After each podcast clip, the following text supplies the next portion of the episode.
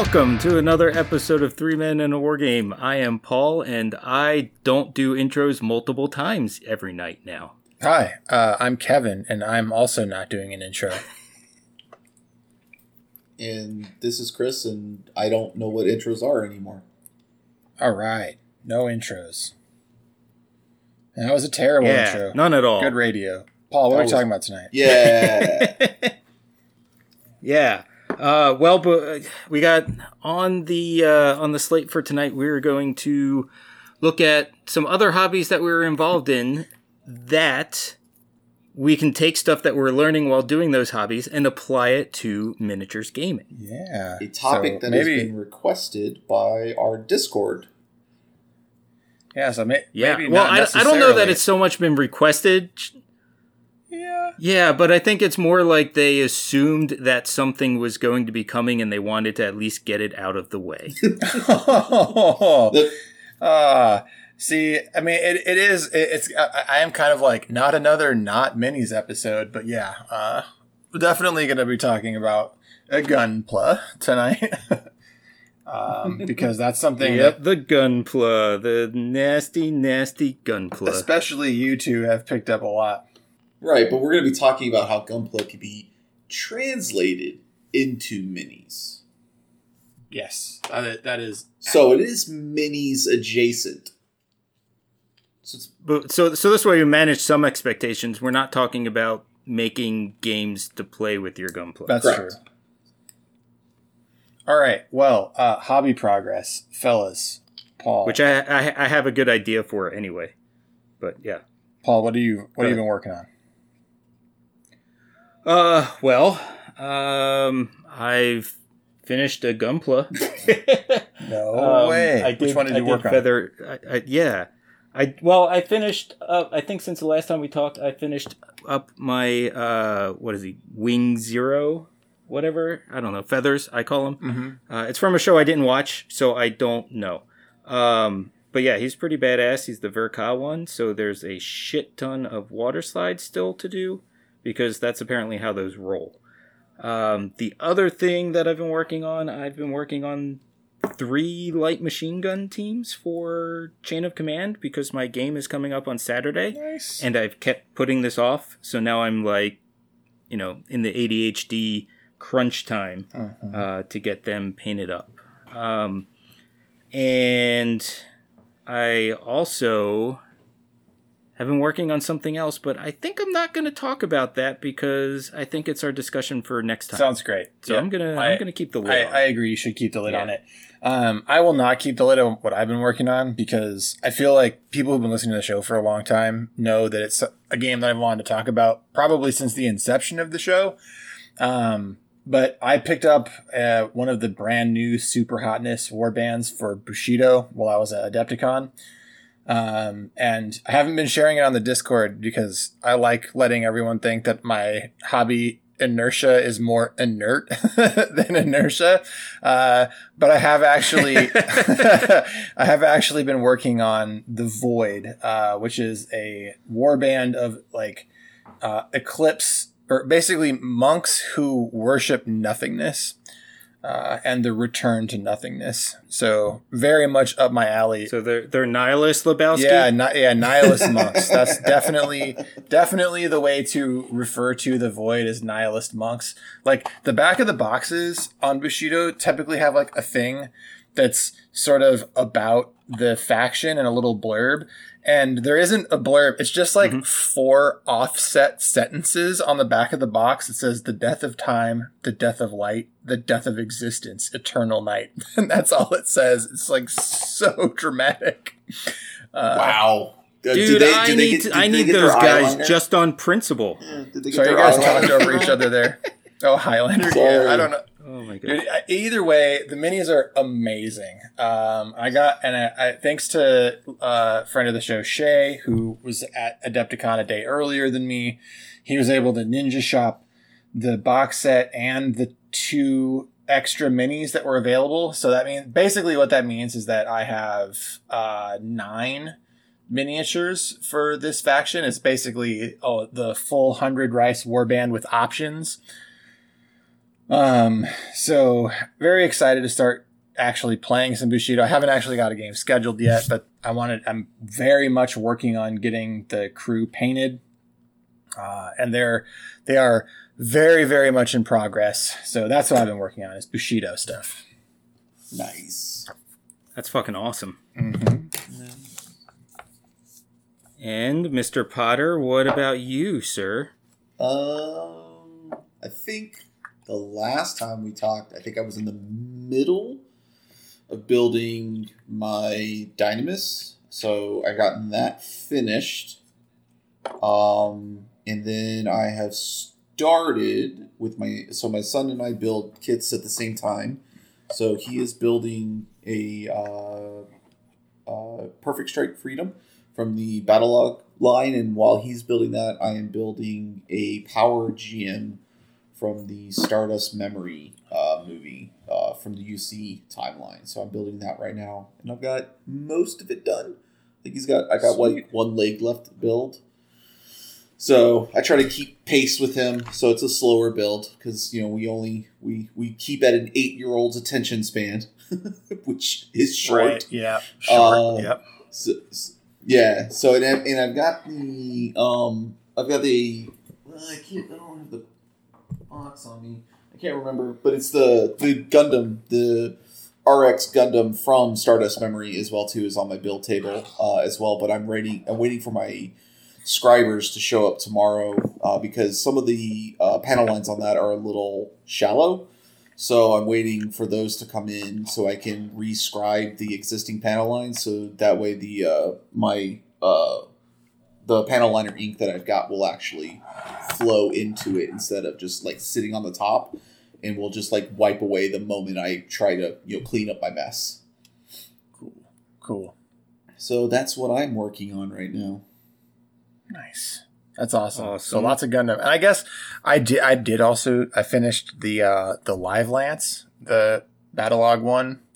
So dude, that is such an awesome one, isn't it? Yeah. Yep. So we've all finished a Gundam since the last time we recorded. And I actually got 3 new kits on order. But that's actually what we're gonna talk about tonight, is Gundam and how we can apply principles from this hobby into the miniatures hobby, or, you know, vice versa, right? Like how this hobby can be very accessible and fun to someone who likes to paint miniatures and build miniatures, but might want a break to work on something different. I think we can look at it from both sides of that coin. Yeah, no, I think so. Yep, it's true. So Paul, as a thing that you wanted to bring up and a topic you wanted to talk about, let's start here. And let's like one of the first sort of aspects of this that you wanted to explore. So one of the things that early on, I realized would be good to bring over into miniatures gaming is actually, when you're doing Gundams, you have an entirely different way of cutting things off the sprue. Mm.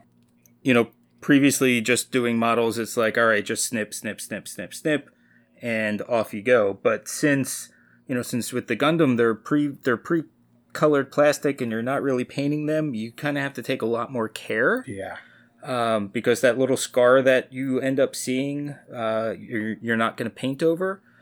But the other advantage is that taking that extra time leaves it nice and smooth. Even if you're going to paint over it, you're still going to get a better result than if you just quickly went through it. So depending on how much of a centerpiece your model is, you know, clearly if it's going to be like 35 guys per unit, that's probably not worth the time. But if it's a big giant, you know, I don't know, monster that you're going to be using for one of your factions, it might be very well worth taking the extra time to sand off one of those nubs, or even just use, you know, the 2 clip step, right? So clip further away and then get a really sharp nipper and cut closer. Yeah, that's the technique that miniatures gamers don't use. That's the one I was hoping you would mention, is the high cut. So yeah, you want to explain what that means a little bit more in detail for people who are like, what did he just say? And what does that mean?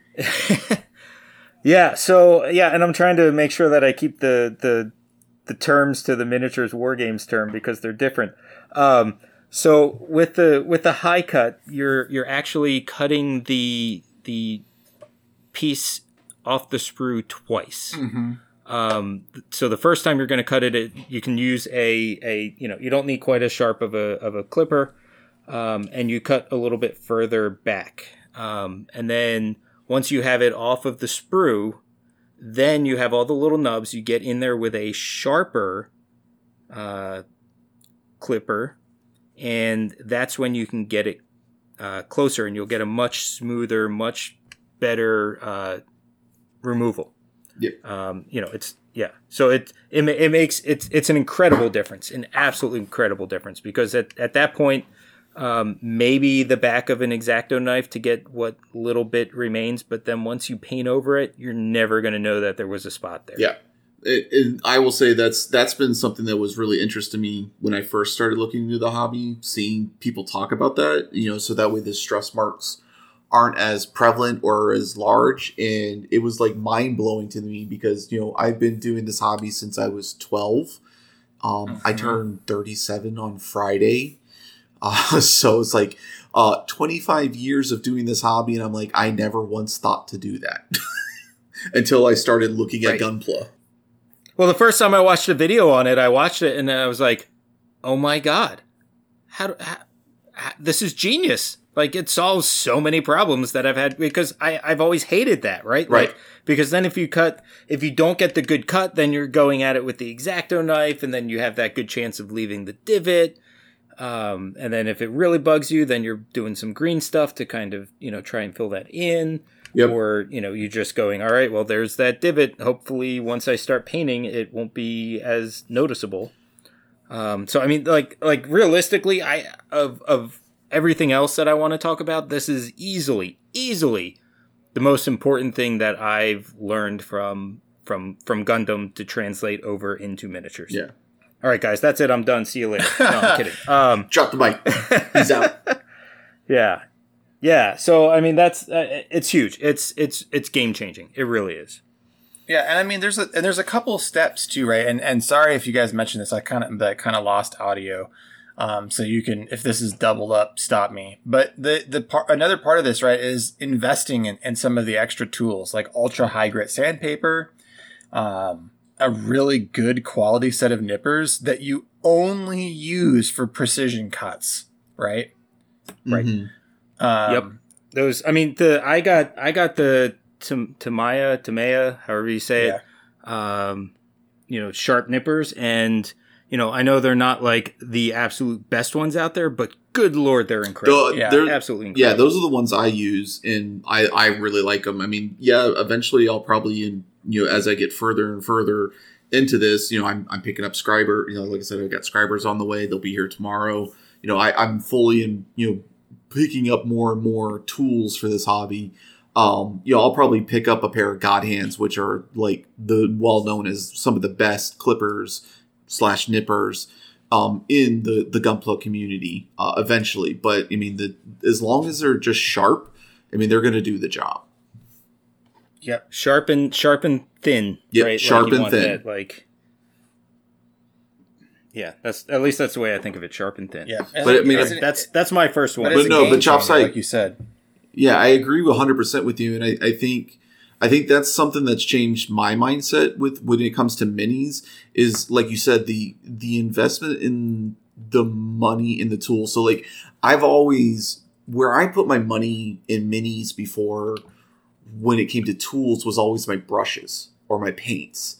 That's where I always thought about my tool investment. I never really thought about my clippers. I never really thought about files. I never thought about, because I was like, I usually just used it. I just clipped, X-Acto'd, remove mold line with an X-Acto, and, primed, and off to the races. Like, my expensive tools were my brushes. But now looking at it for these centerpiece models, like the, those soft foam, like foamy sandpapers, those are so much going to be so much better to use on those those centerpiece models that you're going to want to stand out. Or if you've got like a kill team, you know, of like, you know, 5 to 10 models, that you could take the time to invest in those models to make that kill team look like superb. You know, using and taking these extra time to use these steps to make those models shine. Invest in your tools. Like, it's more than just paintbrushes and paints. Like, this has really made me see that. And this can actually segue us pretty nicely into the next tool recommendation, and a thing that I have used since picking it up for Gunpla, and for a totally different purpose. But the thing that I bought because I was trying to put stickers onto my Eva Unit 1, which is Jesus Christ, it's a whole thing. And the tool that I bought, was reverse action pliers. And I've heard about those. And so, what reverse action pliers are, for if you don't know, is a standard set of pliers or tweezers is something that when you press down on it, the tweezers close, right? And reverse action tweezers or pliers, the action is that it's closed by default, and when you squeeze, they open. And where I'm using those in miniatures now is during assembly, because most painters know, it's an absolute like lights on light bulb moment the first time you put a miniature onto a plinth to paint it, because taking your hands away from the thing that your other hand is doing is kind of a big deal, right? Because you have a hand to manipulate the paintbrush, and then your other hand is just holding the plinth, and it can very easily manipulate the model to where you need it to be. And you're kind of doing that in reverse with reverse action pliers or tweezers while you're doing assembly, and that you can hold the model in one hand and a small fiddly ass piece in the reverse action tweezers, and it lets you line up the piece and glue it much more accurately than you can just using your fingers on both sides of the equation. Dude, I've just been sitting here with my mouth open the entire time, because all I've been thinking is going, that will make Malifaux models so much easier to build. My mind is blown right now. Yeah, it's a game, another game changer. We're going to say game changer a lot tonight, because I'm going to buy those things, like, now. Yeah, little things that you pick up right from starting to do Gunpla. And for me, like I said, it was because I was having a hell of a time getting the small stickers onto Unit 1 without smudging them with my fingerprints or manipulating them into the right spot. But that pair of tweezers, man, changed the game. I was able to instantly get them on with precision and then press them down so that they went on flat and flush. Yep. Yeah, I ended up in the same situation, Kevin. Remember at the top of the show when I was saying how there's like 300, quite literally, 300 water slides that can go onto my MG Verka. I saw the reverse action tweezers and I was like, I need these. And the last one that I was working on the other day, I had some stickers to put on and started using it. And I mean, game changer. Can we say that enough times? Yeah. It is. It really is. And I've not tried it with model pieces yet, but you are a fucking genius. It was just like, you know, I was doing some MCP assembly and having a hell of a time, because some of the newer models, man, the pieces aren't getting any bigger. I'll tell you what, I still don't think they're worth complaining about, because they're not that bad, but it's much improved with tweezers, especially as, you know, the older you get, the less steady your hand, at least the less steady my hands are. So makes it quite a bit easier to brace, hold, and glue, and test fit too, right? That's another big thing that it lets you do, is test fit for how things should fit together. So yeah, reverse action tweezers is the second thing I could think of where my general hobby game has improved by doing Gunpla. Yeah, I will be purchasing. All right, Chris, how about you? I mean, I think the tools investment was a big one for me. I think you guys, I mean the clipping was one. Let me see. What else have I figured out going through? I mean, I've been looking at different ways of airbrushing as well, too, because I have been looking at looking at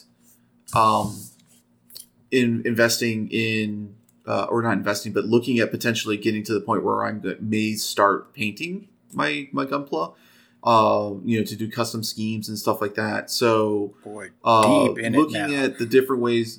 Yeah, I'm deep in. As I have said, I don't remember who I told, but had I probably discovered Gunpla before minis, I probably would have never gotten into minis.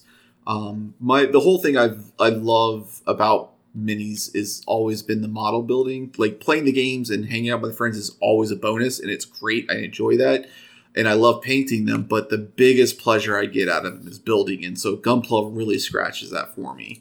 Yeah, but I mean, it's made me rethink about my setup here at home and how I can utilize that and how to use it for my minis as well, too, with creating a priming box here at home and how to do it environmentally safe inside the house, which will translate over into my minis and how I can start airbrushing more with them. And I've learned some tricks and techniques with that to where I think I was, where I learned some differences between, some of the enamel paints that, a lot of the Gunpla people use versus the acrylic paints. And so I'm going to start, start looking at some of more of the enamel paints for my minis to test that with airbrushing, because one of the frustrations I always had with airbrushing was I always felt my, the tip of my airbrush would always dry up really quick with my airbrush. And what I found out the acrylics tend to do that a lot, but the enamels, because of the chemical makeup of them, they don't do it as much. So it's got me thinking about a longer dry time. Yeah, right. It's got a longer dry time, so it's got me looking at potentially, at least for like base coating and things like that, looking at more and branching out my painting, my paint repertoire, and looking at what I can do from there. So it caused me to do a lot of research that I can probably bring into the minis realm to look at what I'm doing for my painting. Damn. Yeah. That's amazing. Yeah. Super cool. I'm in total agreement. Yeah. Man, what a deep plunge. Yeah. Sorry. So that's a lot more than Clippers, huh? Yeah. I want to talk about one more thing that I think before we, and there may be more that you guys have, but at least before I have points where I'd like to talk about the reverse end of this discussion, which is like how minis players might want to actually think about trying some Gundam and not just taking the tips that we have that go in the other direction. But the last thing I want to bring up is paint markers and in general lining markers, because I found that even if you think you can't draw at all, remember that miniatures are tiny and the details, like, it's not, what I'm trying to say is it's not as hard as you think to do small detail work with one of these pens. And the other thing that's cool about the pens is they wipe free with your finger. So even if you mess up while they're still wet, you can wipe them right off. Right. And in miniatures, if you want to do black lining for, say, comic book style painting, or you wanted to do some just deep shadow work, I think, or even just like writing, like if you were doing some custom design work on a shield, it's much easier to do it with a pen than it is a paintbrush. And buying a set of Gundam markers is a clutch idea. I didn't realize how simple and fun they were to use until I started using them in Gundam, but I have since gone and done some custom writing on helmets and stuff like that on miniatures. And it just makes a huge difference because I'm not a pro with a paintbrush in the slightest.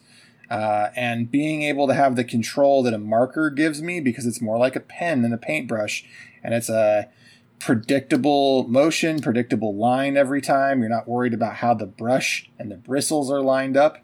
It just makes the whole process a lot less stressful. Well, and I'll tell you what, Kevin, I am on the project that I'm not talking about. I'm actually going to use those markers on it and use it in much the same way that I use them for Gunpla. So even right there, I mean, you're using them on a little bit of a different level, and I'm going to end up using them on exactly the same way. Yeah, for panel lining. Yeah, for panel lining, which is what we use them for in Gundam, right? So right. So buying a set of these markers, and they're cheap, right? Like, I think the set that I got, which is a brown, a black, and a gray, which is really good for going onto primary colors, as well, because the brown shades things like red and blue better than you think, and then the and yellow also. Really, it's red and yellow that brown is for, but the gray and black are really good for emphasizing details and doing lining. So you can also get it for that, and it's 100% worth it. I mean, and if you have any doubts, one of the things to look at, look at someone's examples of a Gundam model pre-panel lining with a marker and then post-marker. It's just a huge difference in the detail work.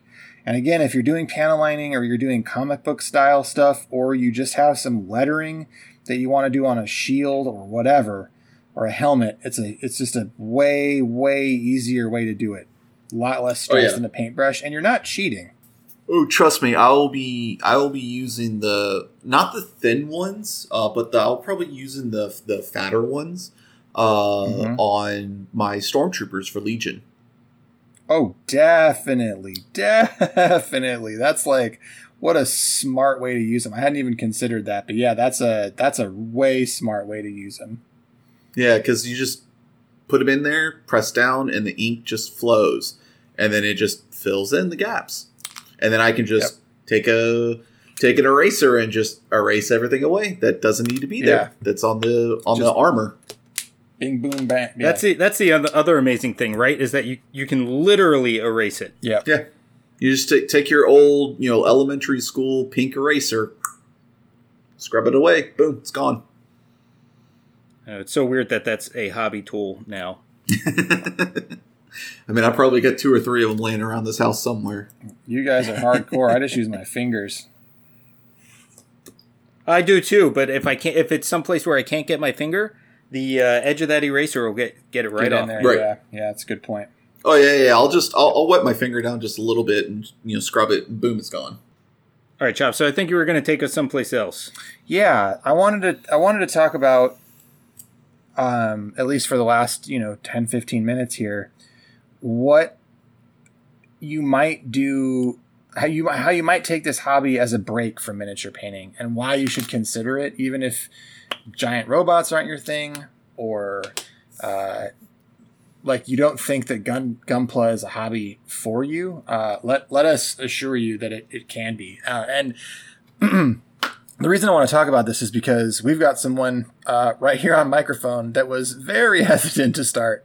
And as a matter of fact, I think, Paul, you were pretty way down and doubtful on it before you bought your first kit. I was. And I mean, so let's start at why I was interested in the first place, and then I'll get into what my hesitancy was. I mean, from the beginning, right, like a while back, right, sometime around COVID, I guess they started showing up in Target. And I don't know when that transition was made or whatever, but I kept looking at them and I love model kits. Clearly I like building stuff for miniatures. And sometimes I want to build something and not go, well, now I got to paint it. So they always caught my eye for that. And the other thing that really caught my eye was the price point. Oh, yeah, they're cheap. Because compared to what we're used to with miniatures, and I think, I guess, getting into that philosophically, I guess part of that is because you're not doing any game design with it. And I think a lot of people forget that when you're buying miniatures, you're also paying for the game design, unless you're buying GW. So looking at that, it was so it was you know, it was just one of those things where it just stuck out. It made sense to me, right? That it would be interesting. It would be fun. But where I got a little overwhelmed initially, was the massive amount of instructions that are just kind of thrown at you. Sure. And when you've not done it, it's overwhelming, because one of the first things I got, and I don't know that I ever told you guys this, but I had bought something from Bandai, I don't know, year and a half ago, and opened up the box and looked at it and went, oh, hell no, and put it away. Okay. Oh yeah, I'm glad I didn't know that. Because I had picked up the Gorilla Walker from Episode 8. Oh. Oh, all right. There's like a little mini one. Yeah, there's a little one of those, and I mean, it's very simple kit, but just looking at the instructions that were like printed up in the top of the box. You know, not even like a little instruction sheet. They're just kind of up there in the top of the box. Because I mean, once I figured it out, it was very simple. But, you know, I just opened it up and it overwhelmed the crap out of me. And then one of you guys had sent, you know, a picture of the instruction list. And I just went, there's just no way. Like, this is insane. That's like, looking at that every time is just going to drive me nuts.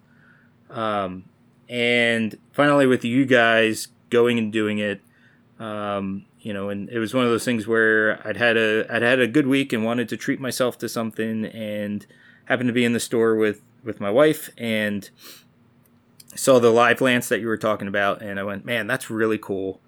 Let me just go scan it, see what the price is. $24.99.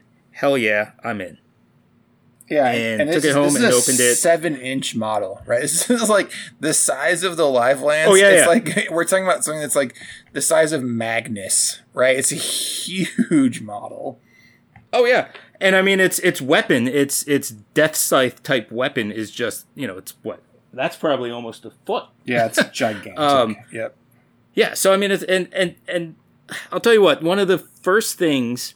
Now I'm gonna. I hope you don't mind me getting deep here. One of the first things that, after opening it, that made me realize this was a hobby that was at a different level than what I was used to, was the multiple plastic colors on one sprue.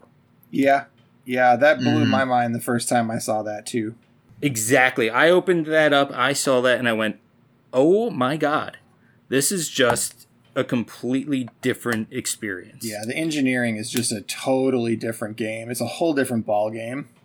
The other thing too, Kevin, is that as I'm glad that I started with the Live Lance, because one of the things I found that I really liked about the newer Gunpla kits is that in the instruction manuals, they tell you essentially what part you're working on. Mm-hmm.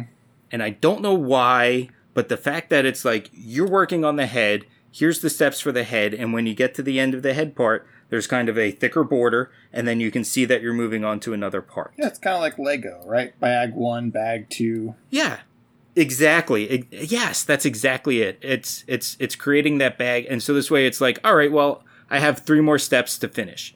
Whereas the second one I built was an older kit, and it wasn't broken down that way, and I did not like the experience as much. Got it.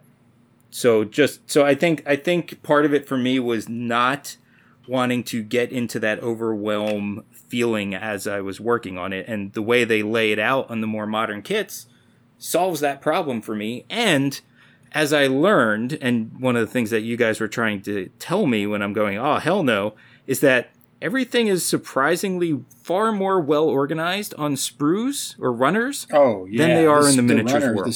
They are. You look at any sprue for any miniature, and it's literally the only engineering consideration is getting all the pieces on the sprue, and that is not at all the way that Gundam stuff is engineered. It's engineered on a whole other level where it's organized by location and runner and weight on the sprue. It is incredible. Like, I mean, I think if nothing else, every miniature gamer should buy one Gundam kit just to admire what real engineering looks like.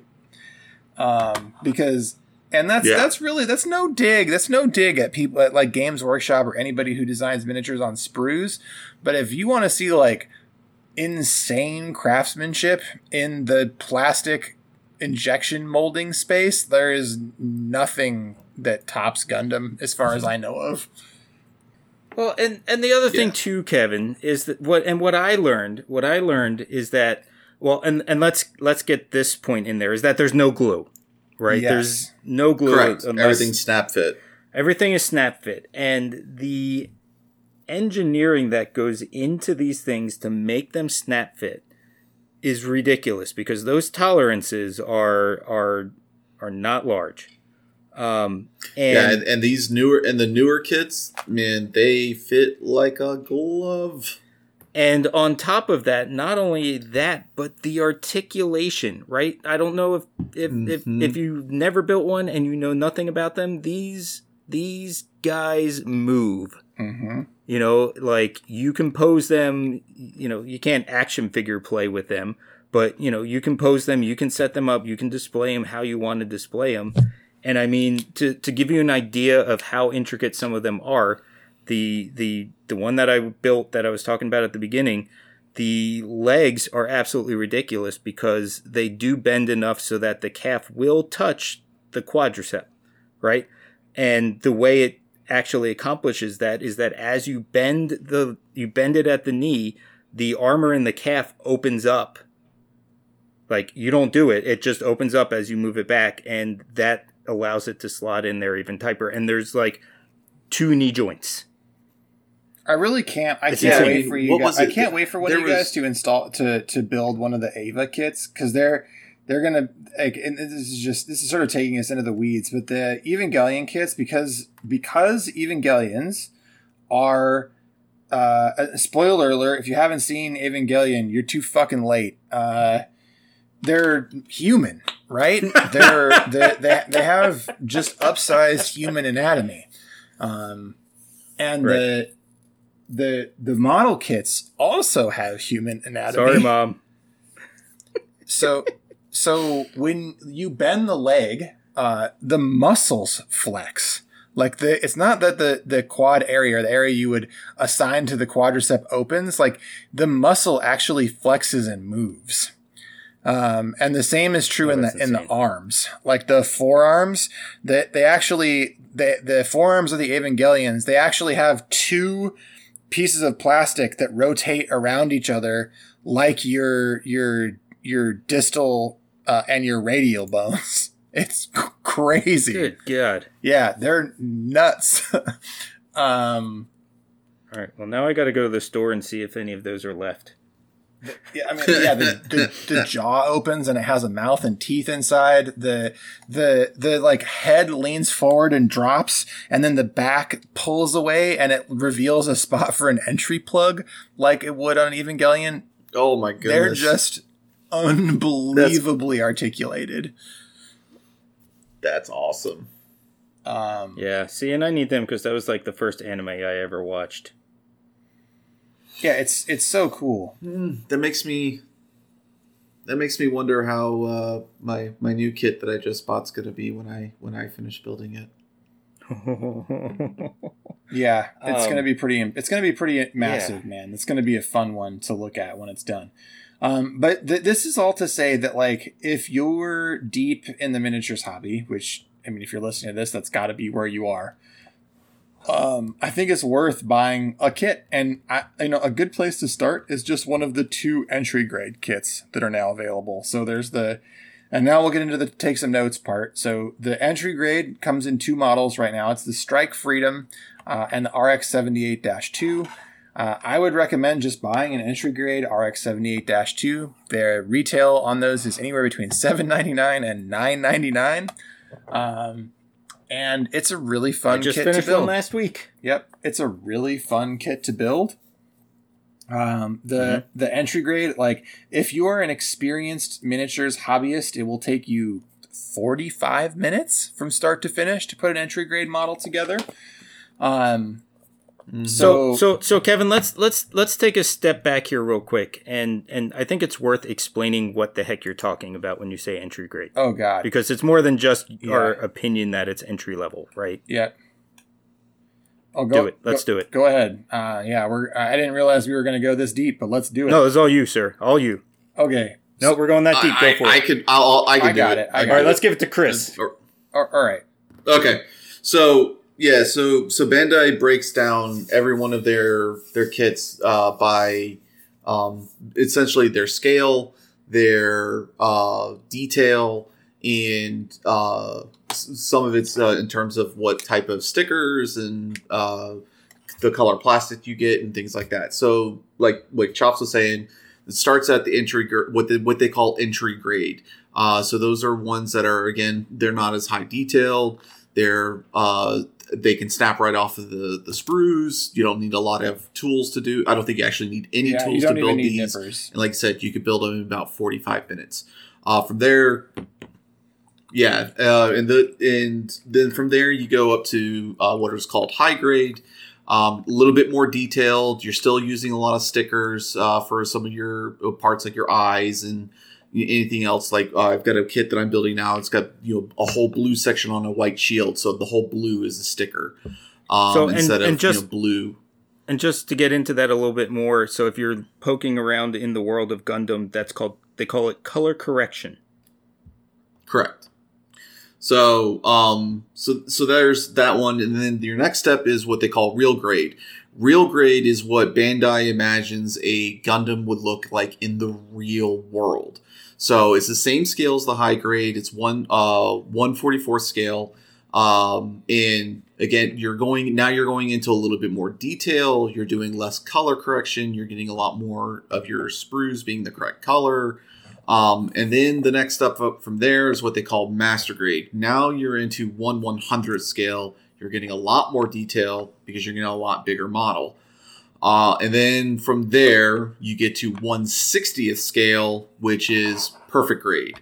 A lot of these kits come with LED lights in them. They have a lot of detail. They come with a lot of extra stuff. Some of them even come with actual metal parts. So you're branching in from like just plain old plastic to just actual metal. As they grow that line, I think the last perfect grade that came out was the RX-78-2 Unleashed. And that one had like metal articulated pieces inside of its frame. So that they're continuing to engineer their marvels. I think they got a new one coming out that's got like a pure gold frame coming out. So they keep doing things, but that's kind of in a nutshell the breakdown of what an entry grade versus all the rest of the grades mean. Yep. So if you're listening and you are curious about that, the one that Potter was just talking about, go onto YouTube and there is a video of Adam Savage building it. And mm-hmm. it's like kid in a candy store excitement over the engineering on this. But the thing that blew my mind was that he took a section of leg skeleton, so like the internal structure of the leg off of the sprue, and it was already articulate coming straight off the sprue. Mm-hmm. So somehow they managed to inject that into the mold and it comes out movable. Like, holy crap. Wild. They figured out some cool engineering. But definitely start with an entry grade, because entry grade is as it says, it's a good starting space. It's a good entry space. Also, perfect grade models don't start under $100. Most of them don't start under $200. Right. So when you start getting in, they're not cheap. Yeah, perfect grades are not cheap. But entry and high grades, the high grades typically run from $15 to $35, and $35 high grades are huge, huge models, lots of parts. Like that's when we're talking about the Live Lance that we got for $25, just absolutely massive when fully built and displayed. So Totally worth it, and I think a worthwhile diversion for anybody who's into building miniatures, because it's a different application of your skill set that you already have, and you know it's like when and here's the other thing: somebody will say, "Well, I'm just not into the way Gundams look," and I'll say, "Wait a minute, this is like somebody saying they're not a fan of metal music." I always call bullshit. You just haven't found the subgenre of metal that appeals to you yet. And it's the same thing with Gundam kits. There are more than just the Ferrari bright color Gundams. There are also 30-minute missions, which are cooler, more industrial-looking mech suits. There is Neon Genesis Evangelion that we talked about, which is a totally different style of mech suit. There is a MAME Warrior at the Borderline model kits, which are even different-looking mechs. So you can really find something that appeals to you aesthetically if you just take a moment to look through. But you should start with the RX-78-2 because that's the rite of passage, and you should start with that. It's like building a space marine. And one thing I want to point out, like once I found my favorite Gundam, I now have a lot of them. Oh, right. The Exia. Yeah. And that's the thing too, right? Because there's so many little versions of them. Boy, we haven't even talked about the fact that like, if you actually do enjoy building the models and you're someone like me, who's kind of a lore nut and you love reading the lore sections of books. Well, let me tell you, you can really dive into Gundam because there is many TV shows over like 5 decades of animation at this point. Yeah, 5 decades, yeah. So, I was shocked at how good the original one was, too. Yeah, dude. For coming out in 79. Yeah, for 70s. Whoo, boy. Pretty significant stuff. High storytelling for a cartoon, right? Like, in the 70s. You're just like, holy geez, this is not what we were doing in the States in the 1970s as far as animation goes. No, sir. No, not at all. And the other thing too, and I guess this is way off topic, but again, earlier I said Neon Genesis was my first, anime that I ever watched.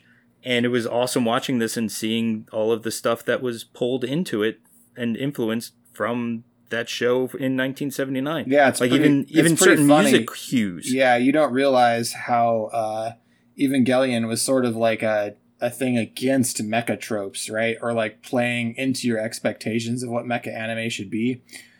And its treatment of child soldiers, which is sort of a prevailing theme through all of Gundam, is what teenagers go through when they're pushed into combat situations. But, that's another just an interesting thing about the hobby, right? Is getting into the anime and starting to love the storylines and the characters and just the rich history. But really, just looking at it from a purely hobby perspective, there's a lot to love. And that's really what I wanted to get across. 100%. I think, did you guys have anything else, or is that sort of, have we done it? Have we covered the things we wanted to talk about tonight? I know I talked about what I wanted to talk about. Yeah, and I think you guys covered the other things I wanted to talk about, like because I wanted to bring up the markers and panel lining and stuff. So yeah, cool. So I guess then we can have some final thoughts. I have one last thing I wanted to say real quick, and this is I guess a buyer beware kind of situation right now. Gundam kits are in high demand, a lot of them are hard to get. So be very careful if you're buying on Amazon. Check prices elsewhere to make sure you're not getting ripped off. Yeah, definitely. If you heard this and if you're in the United States, right? I should respect the fact that we have listeners that aren't in the U.S. But if you're in the United States and you're listening to this right now and you're like, you know what, this sounds really cool, go to Target. Because Targets around the country now are carrying these in the same section where you'd find video games. They're sort of tucked along the back wall by the TVs, video games, and books, along where they have like movie memorabilia and movie action figures. Yeah, it's where they usually have all the Funkos. Yep. There are Gundam models to buy back there. And that entry grade RX-78-2 is a model that is almost always on the shelf there. So you can get it there. Also, there are many friendly local game stores who stock Gundams. And also local hobby shops, so places where you buy model cars, very often stock Bandai model kits. So you can go to those stores as well to buy Gundam. Yep. So if you've avoided that section of your store, go check it out. Yeah, definitely. We promise it's not scary. All right. So final thoughts time for Gundam. Wow. So it's far cooler than I thought it would be, and I don't know where I'm going to put them all. And buy lots of Exias, because Exia. I would say my final thought is just try it. You know, what have you got to lose? If you're in this hobby, you'd probably have $25 to spend on a model. And I really think you'll enjoy the process. So give it a shot. My final thought is it's become way more addicting than I thought it would be. All right. Paul, you want to read us out? Yeah. First of all, thank you to all of our patrons. You guys are amazing. Thank you to Static is a City for the music at the top and bottom of the show. Thanks to you guys for coming and hanging out. And oh my God, I'm drawing a blank. I think that's it. Thank you for listening. Go build Gundams.